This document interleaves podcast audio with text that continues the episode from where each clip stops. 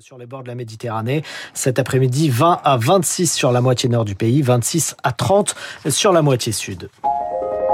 Radio Classique, et votre journée devient plus belle.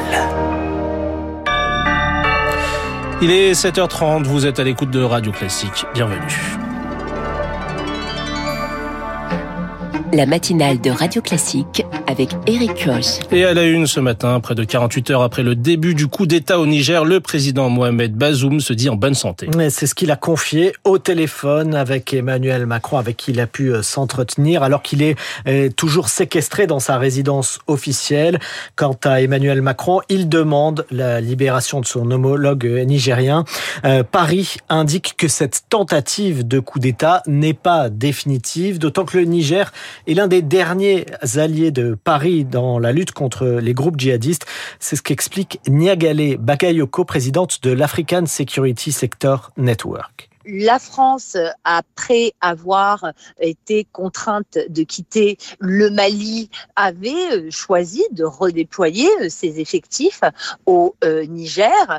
Et cette stratégie est de nouveau mise à mal parce que l'enjeu principal au Sahel n'est pas uniquement cette lutte contre le terrorisme, mais plus largement une crise de gouvernance qui rend de plus en plus difficile la gestion précisément des attaques perpétrées par les groupes djihadistes. La politologue Niagalé Bakayoko, spécialiste des questions de sécurité en Afrique. L'Afrique qui est au cœur des attentions de la Russie depuis hier à l'occasion du deuxième sommet Russie-Afrique à Saint-Pétersbourg. L'occasion notamment pour le président Vladimir Poutine d'annoncer des livraisons gratuites de céréales à six pays africains. De quoi peut-être les rassurer alors que Moscou a mis fin à l'accord sur les exportations de céréales ukrainiennes ces derniers jours. Voilà qui a fait planer une menace sur la sécurité alimentaire mondiale. Nous en reparlerons à huit heures quinze, Eric, avec votre invité. Vous recevrez Sylvie Berman, ancienne ambassadrice de France à Moscou. En France, une semaine après le début de la fronde des policiers, le ministre de l'Intérieur a reçu hier soir leurs représentants. Des fonctionnaires qui protestent toujours contre la détention provisoire d'un des leurs à Marseille, poursuivi pour violence volontaire, qui fait l'objet d'une enquête pour violence volontaire par personne dépositaire de l'autorité publique. Gérald Darmanin dit comprendre la colère des policiers. Il leur apporte son soutien. Les policiers, ils ne réclament pas l'impunité. Ils réclament le respect. Les policiers ne réclament pas être au-dessus des lois. Ils réclament de ne pas être en dessous des lois. Et les policiers, ça ne peut pas être les seules personnes en France pour qui la présomption d'innocence ne compte pas, pour qui les procès médiatiques l'emportent sur le procès juridique, et, et pour qui la présomption d'innocence est remplacée par une présomption de culpabilité. Si, euh, et c'est normal, des euh, moyens de justice sont mis pour pouvoir condamner des personnes qui n'ont pas accepté la déontologie de policiers, je ne veux pas confondre ces quelques-uns avec l'immense majorité de ceux qui aujourd'hui euh, se sentent, euh, je pense qu'on peut le dire, euh, touchés par le manque de respect qu'une grande partie euh, des médias, qu'une grande partie euh, du monde politique euh, leur accorde. Le ministre, le ministre de l'Intérieur, Gérald Darmanin. Et le gouvernement envisage d'interdire les chaudières à gaz pour les maisons individuelles. Les Français ont jusqu'à ce soir pour donner leur avis sur la question dans le cadre d'une concertation en ligne lancée début juin. L'interdiction des chaudières à gaz pourrait intervenir dès deux mille vingt-six, mais Zoé Pallier, cette mesure ne fait pas l'unanimité. Les chaudières à gaz représentent à elles seules soixante pour cent des émissions du secteur du bâtiment. Le gouvernement veut donc les remplacer par des pompes à chaleur électriques. Daniel Dubreuil est spécialiste des questions de performance énergétique au sein de l'association Claire. On souhaite effectivement décarboner les systèmes de chauffage dans des logements bien isolés, c'est évidemment une bonne idée. Mais il y a des cas, par exemple dans les passoires thermiques, où le besoin il est avant tout de rénover le logement. Le tout pompe à chaleur, en fait, il ne règle pas le problème de la consommation énergétique. Les logements les plus mal isolés, isolés, classés F ou G, devraient donc ne pas être concernés par l'interdiction des chaudières à gaz. L'autre frein est financier.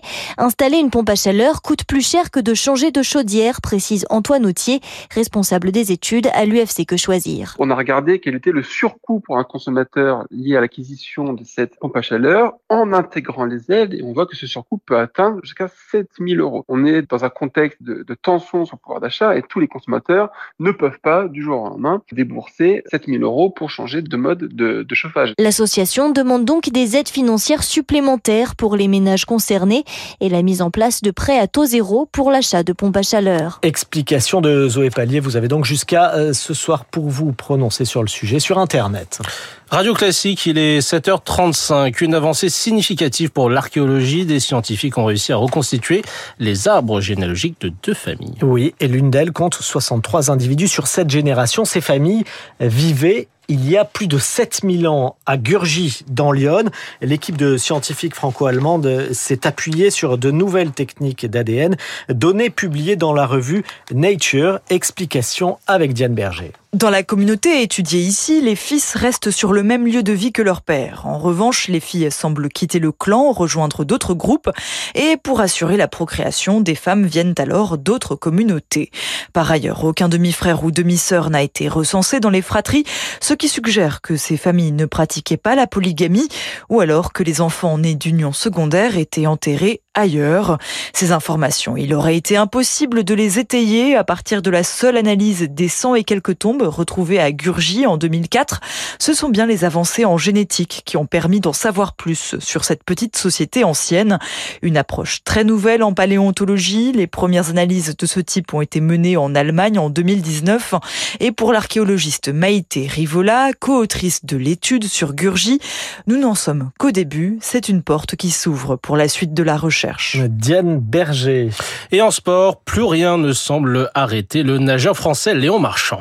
Léon Marchand pour l'histoire, Léon Marchand, champion du monde. Une cinquante-quatre quatre-vingt-deux pour Léon Marchand. Eh bien, il bat son record personnel. Bien sûr, record de France et troisième meilleur nageur de tous les temps derrière Ryan Lochte et Michael Phelps. Et avec trois titres, Léon Marchand, avec trois titres mondiaux en trois courses cette semaine au championnat du monde de Fukuoka au Japon. Le dernier, vous l'avez entendu, décroché hier après-midi en deux cents mètres, quatre nages. Il s'agit de son cinquième titre mondial, Léon Marchand, qui n'a que vingt et un ans. Merci Marc Tédé. C'était le journal de la rédaction de Radio Classique. Nous vous retrouvons dans quelques minutes pour le huit heures. Et dans la suite de votre matinale, Emmanuel Macron poursuit sa tournée en Indo-Pacifique. Quelle stratégie pour la France dans la région ? On en parle tout de suite avec...